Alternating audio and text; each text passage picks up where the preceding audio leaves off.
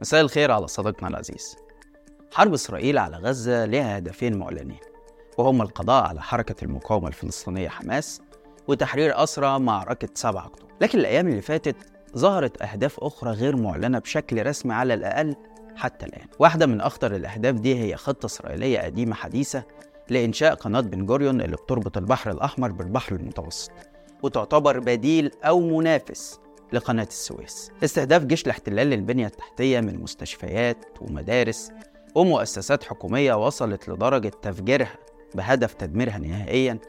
وتصريحات نتنياهو اللي بتقول إن تل أبيب عايزة تعيد احتلال غزة أو بتعبيره تكون ليها السيادة الأمنية والعسكرية عليها. دفع محللين داخل إسرائيل وخارجها لأنهم يربطوا اللي بيحصل في شمال غزة تحديدا بحلم تل أبيب بحفر قناة بن جوريون المشروع اللي ظهر لأول مرة سنة 1963 وطرحه الأب المؤسس لكيان الاحتلال كبديل عن قناة السويس اللي اتقفلت في وش إسرائيل وقتها. كان الهدف منه هو تجنب الحاجة للقناة المصرية بسبب العداء مع مصر في عهد عبد الناصر. لكن الخطة دي تراجع الحديث عنها بعد توقيع اتفاقية كامب ديفيد سنة 1978 وانتهاء الصراع المصري الإسرائيلي بشكل رسمي على الأقل الإسرائيل عايزة تعيد احتلال غزة دلوقتي تحديدا. وإيه مخاطر الخطوة دي على مصر؟ ده اللي هنحاول نعرفه معاكم في حلقة النهاردة. أنا عبد الرحمن عمر وده برنامج الحكاية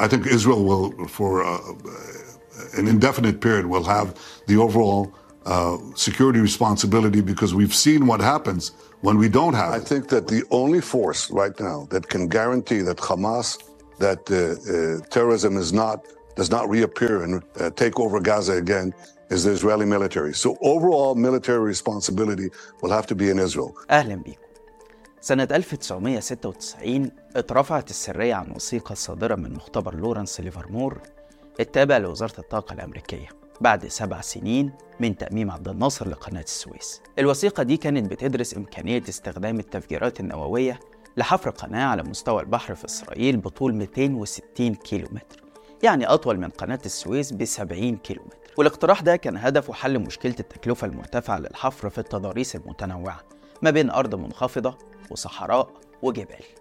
وخلصت الدراسة لأنها تحتاج أكتر من واحد جيجا طن من المتفجرات وده قدره العلماء بما يوازي 520 قنبلة نووية. الوثيقة الأمريكية ذكرت نصا أن مثل هذه القناة ستكون بديلا استراتيجيا قيما عن قناة السويس ويتوقع أنها تسهم بشكل كبير في التنمية الاقتصادية. مسار القناة المتخيلة دي هيبدأ من مدينة إيلات الواقعة على ساحل خليج العقبة في البحر الأحمر ويوصل لغاية أسدود على البحر المتوسط باتجاهين منفصلين ذهابا وإيابا. وعلى بعد كيلومترات قليلة من شمال غزة. وهنا بتيجي أهمية السيطرة على الجزء ده من القطاع. سنة 2015 نشرت صحيفة جيروزاليم بوست تقرير بعنوان قناة السويس الإسرائيلية. كشفت النقابة عن خطة حكومة نتنياهو استعادة حلم قناة بن جوريون بسبب توسع الاقتصادات الآسيوية واقترابها من سد العجز في التبادل التجاري مع أوروبا. بالتالي إسرائيل شايفة قدامها فرصة كبيرة لأنها تلعب دور مهم في مسارات التجارة العالمية بين آسيا وأوروبا وده اللي بيعنيه نتنياهو من حديثه الدائم والمتكرر عن مشروع الشرق الأوسط الجديد اللي بتمثل إسرائيل قلبه النابض. في مخطط 2015 زاد الطمع الإسرائيلي وراحت التقديرات تقول إن تكلفة حفر القناة دي لن تتجاوز 55 مليار دولار وده رقم تقدر القناة تحققه في 10 سنين بس من خلال تحقيق 6 مليار دولار سنويا. علما بأن إيرادات قناة السويس وصلت ل 9.4 مليار دولار لسنة 2022-2023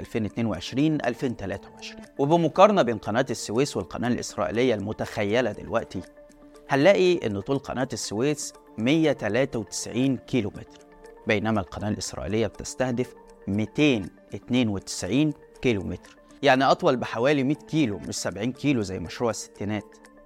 كمان العمق المستهدف هو 50 متر بدل من 13 ونص في حالة قناة السويس والعرض 200 متر بدل من 42 متر في القناة المصرية عشان تستهدف مرور بارجتين في وقت واحد بدل من بارجة واحدة. رغم كل ده التقرير بيقترح إن القناة ما تكونش منافس لقناة السويس بل تسعى للتكامل معاها وتكون بالتعاون مع الحكومة المصرية.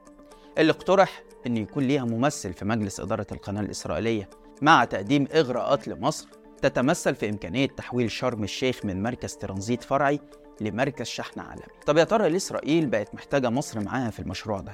وإيه أهمية قطاع غزة؟ قبل ما نجاوب على السؤالين دول لازم نعرف إن القناة دي جزء من حلم إسرائيلي إنها تتحول لمركز عالمي للتجارة الدولية وده اللي بيخليها تعمل ممرات برية وشبكات سكك حديد متطورة بمليارات الدولارات خد عندك يا سيدي سنة 2012 الصين وعدت بمساعدة إسرائيل على إنشاء طريق ريد ميد ضمن مبادرة الحزام والطريق. وده بيربط ميناء إيلات على البحر الأحمر بمرفأ أسدود على البحر المتوسط عبر القطار و63 جسر ونفق بتكلفة 13 مليار دولار. وفي يونيو 2023 أعلن نتنياهو تخصيص 27 مليار دولار لربط مدينة كريات شمونة في شمال الأراضي المحتلة بمدينة إيلات على البحر الأحمر. وده المشروع اللي وصفته صحيفة هارتس العبرية بقناة سويس برية. لأنه كمان بيتضمن خط سكة حديد فائق السرعة يربط إيلات مع أسدود بطول 350 كيلو متر وبالتالي تقدر السفن إنها تفرغ حمولتها وتنتقل برا في الاتجاه ده غير طبعا ممر الهند اوروبا اللي أعلن عنه بايدن في قمة العشرين وهو ممر بري وبحري يبدأ بالهند ويربط آسيا والشرق الأوسط مع أوروبا عبر ميناء حيفا. ومشاركة فيه دول عربية هي السعودية والإمارات. المفاجأة بقى إن دول تانية زي إثيوبيا بتشجع إسرائيل على المضي قدما في مشاريع بديلة لقناة السويس وده اللي كشفه موقع New Business Ethiopia في مايو 2023 لما اتكلم عن مساعي أديس أبابا للاستثمار في قناة بن طيب ليه إثيوبيا تعمل كده؟ الموقع بيقول إن حكومة أبي أحمد خايفة من الوصول للحظة صدام مع مصر بسبب سد النهضة وبالتالي قد تمنع مرور سفنها في قناة السويس في حالة اندلاع حرب بين البلدين. وبالتالي إثيوبيا خايفة من أن تتعرض لانتقام اقتصادي من القاهرة. بس الأخطر إن الموقع بيقول إن في دول عربية صديقة لإسرائيل وإثيوبيا بتشجع هي كمان تل أبيب على حفر قناة بن جوريون وذكر منها الإمارات. وده يجيب لنا على السؤال الخاص بحاجة إسرائيل لمصر في حفر القناة الجديدة. تل أبيب يا صديقي ماشية في مسار سلام اقتصادي مع الدول العربية. توج باتفاقية أبراهام سنة 2021 وفي انتظار السعودية عشان تلحق بقطار التطبيع المسار الإسرائيلي ده هدفه الأول تصفية القضية الفلسطينية وهدفه الثاني تحقيق حلمهم في التحول لمركز تجارة عالمي. وأول متطلبات الهدفين دول هم خلق حالة من الأمن المستدام وده اللي إسرائيل مش قادرة تحققه طول ما في مقاومة فلسطينية في الضفة وغزة. ومن هنا بتيجي أهمية معركة 7 أكتوبر اللي بلا شك سددت ضربة قوية لأحلام الصهاينة. وأجلت تحقيقها لعدة سنوات على الأقل. ما هو مش معقول مكان في حرب مشتعلة والمستوطنين نفسهم بيهربوا منه وبيلجأوا لبلاد أوروبية بيحملوا جنسيتها؟ هيكون مركز تجارة عالمي. ويكفي إنك تعرف إن أوكرانيا أعلنت عودة 4000 من مواطنيها اليهود كانوا لجأوا لإسرائيل بسبب الحرب الروسية. واحدة منهم قالت نصا كده أوكرانيا أهدأ الآن من إسرائيل. Я хотела домой. Говорю, если, может, так нельзя говорить, говорю, ну, если меня, если меня убьют, то хоть на родной земле, а не І тому я вирішила в Київ, бо в Києві мені по відчуттям більш безпечніше, ніж в Ізраїлі, на жаль. Ну зараз це в крайнім بس في المقابل ده بيزود رغبة تل أبيب في تصفية الشعب الفلسطيني عبر اللجوء لطرق سبق تجربتها في النكبة وهي الإبادة الجماعية والإرهاب المنظم والتهجير القسري وده اللي ممكن يفسر لنا خروج السكان الأصليين في أمريكا وكندا ونيوزيلندا عشان يتضامنوا مع السكان الأصليين في فلسطين سواء كانوا من الضفة الغربية أو من غزة.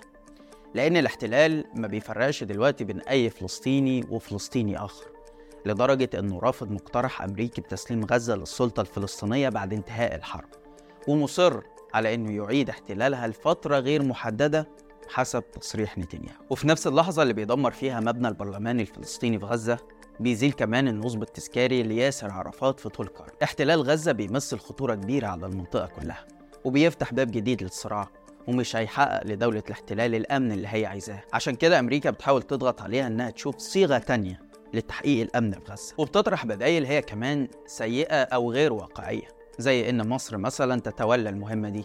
وفعلا العرض ده قدمه مدير الاستخبارات الأمريكية ويليام بيرنز للسيسي بحسب ما نشرته صحيفة وول ستريت جورنال. بس السيسي رفض وقال له إن مصر مش هتلعب أي دور في القضاء على حماس وإن الحركة ساعدت مصر خلال السنوات الماضية في الحفاظ على الأمن على الحدود المصرية مع قطاع غزة. في نفس السياق رفض الأردن فكرة وجود قوات عربية تدير الأمن في غزة وقال وزير خارجيتها أن حماس كمقاومة فلسطينية هي فكرة لا تنتهي. حماس ليست فقط مقاتلين. حماس فكرة. حماس عقيدة. لن تستطيع أن تفجر فكرة. أنت إذا أردت أن تتصدى لفكرة قدم فكرة بديلة. لن تقتل فكرة بالقتل وبالقنابل وهذا واضح وهذا نقوله لكل العالم. ومن يعتقد غير ذلك فهو لا يعرف المنطق. والحقيقة أن الموقفين دول أهدافهم مش تمجيد حماس ولا مساندة الفلسطينيين على قد ما هم محاولة من مصر والأردن لتجنب التورط في الحرب ضد الشعب الفلسطيني. لأن بدون شك لو دخلت قوات مصرية أو عربية هتكون مهمتها هي حماية أمن إسرائيل. وبالتالي سرعان ما هتتحول لهدف مشروع للمقاومة الفلسطينية اللي القانون الدولي بيديها حق الدفاع عن أرضها المحتلة. وهنا يجي الكلام عن الدور العربي اللي لا يمكن وصفه سوى بالعاجز أو الغائب واللي اكتفى بعقد قمة طارئة بعد شهر من بداية العدوان. وما صدرش عنها غير بيانات شجب وإدانة لا تساوي الحبر اللي اتكتبت بيه. في حين إن كل الاقتراحات الجادة زي قطع العلاقات الدبلوماسية والاقتصادية والأمنية مع الاحتلال أو التهديد بسلاح النفط أو منع استخدام القواعد العسكرية الأمريكية وقناة السويس في أي نشاط من شأنه مد إسرائيل بالسلاح كل الاقتراحات دي اترفضت من حكومات مصر والسعودية والإمارات وغيرها. بحسب ما نشره موقع العربي الجديد فأنت قدام دول عربية وإسلامية مش قادرة تاخد موقف بنفس قوة مواقف دول زي جنوب أفريقيا وبوليفيا وكولومبيا وتشيلي وفنزويلا وهندوراس بل حتى زي بليز البلد اللي عدد سكانه لا يتجاوز نص مليون نسمة واللي أعلن قطع علاقاته مع إسرائيل بسبب ارتكابها جرائم حرب واستهداف المدنيين في غزة. كمان بنشوف الأيام اللي فاتت تراجع حدة الدعم الغربي لدولة الاحتلال وده لسببين أساسيين.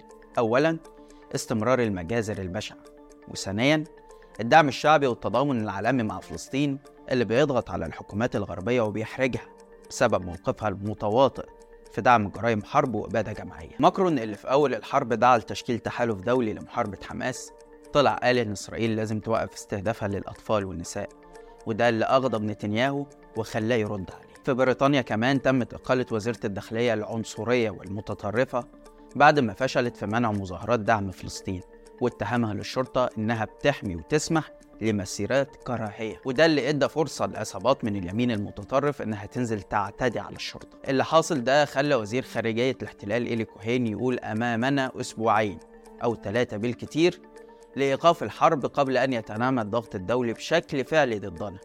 وده بيحصل لأن حتى حلفاء إسرائيل ما بقوش فاهمين الهدف من استمرار الحرب بالشكل ده. خاصة إنها بتعرض الأسرى بتوعها للخطر وبالفعل شفنا الأسبوع اللي فات مقتل أسيرة إسرائيلية بسبب قصف الاحتلال العشوائي. وهنا تظهر الضغوط الأمريكية واللي كمان موجودة في الشارع الإسرائيلي للقبول بصفقة نشرت واشنطن بوست بنودها واللي بتنص على وقف الحرب لمدة خمس أيام والسماح بإدخال المساعدات الإنسانية والإغاثية. في الوقت ده هتتم صفقة أولية لتبادل الأسرى. يحرر بموجبها كل النساء والأطفال الفلسطينيين في سجون الاحتلال. واللي عددهم 75 سيدة و200 طفل. مقابل إطلاق المقاومة الفلسطينية سراح النساء والأطفال الإسرائيليين واللي مجموعهم 70 أسير. نتنياهو وحكومته بيحاولوا يأخروا إتمام الصفقة دي لأنها هتغير الرأي العام الإسرائيلي واللي مؤيد بشكل كبير لاستمرار الحرب وهتخليه مؤيد أكتر لاستعادة الأسرى ووقف الحرب. وساعتها هتبدأ مساءلة وربما محاكمة نتنياهو على اللي حصل في 7 أكتوبر. واللي بيؤكد ده استطلاعات الرأي اللي بتقول إن شعبية نتنياهو بقت في أسوأ درجاتها على الإطلاق. الأسبوع اللي فات نشرت صحيفة معاريف نتيجة استطلاع رأي بتقول إن 26% من الإسرائيليين مؤيدين لبقاء نتنياهو كرئيس وزراء وإن لو أقيمت انتخابات برلمانية دلوقتي حزب الليكود هيحصل على 15% بس من مقاعد الكنيست. لكن في المقابل الرأي العام الإسرائيلي منقسم بشأن غزة في حين إن 41% بيؤيدوا الانسحاب من القطاع بعد الحرب ف 44% بيؤيدوا إعادة احتلاله. والانقسام ده هو اللي نتنياهو بيلعب عليه عشان يستمر في السلطة لأطول وقت ممكن. في النهاية الاحتلال بيروج وهيروج الفترة الجاية لانتصاره على المقاومة وانتقامه من الضربة الموجعة والهزيمة التاريخية اللي تلقاها في 7 أكتوبر. وهيحاول يعيد احتلال غزة ويبقي قواته فيها لأطول وقت. لكن الحقيقة إنه وكعادة انتصارات إسرائيل ليست سوى جرائم حرب وإبادة جماعية أغلب ضحاياها من المدنيين العزل والأطفال والنساء اللي ما يقدروش يدافعوا عن نفسهم في مواجهة آلة قتل ودمار انتقامية وباطشة. وما كانتش مستنية سبب عشان تمارس إجرامها ده لأن الحقيقة إنها بتمارسها كل يوم في كل أراضي فلسطين المحتلة.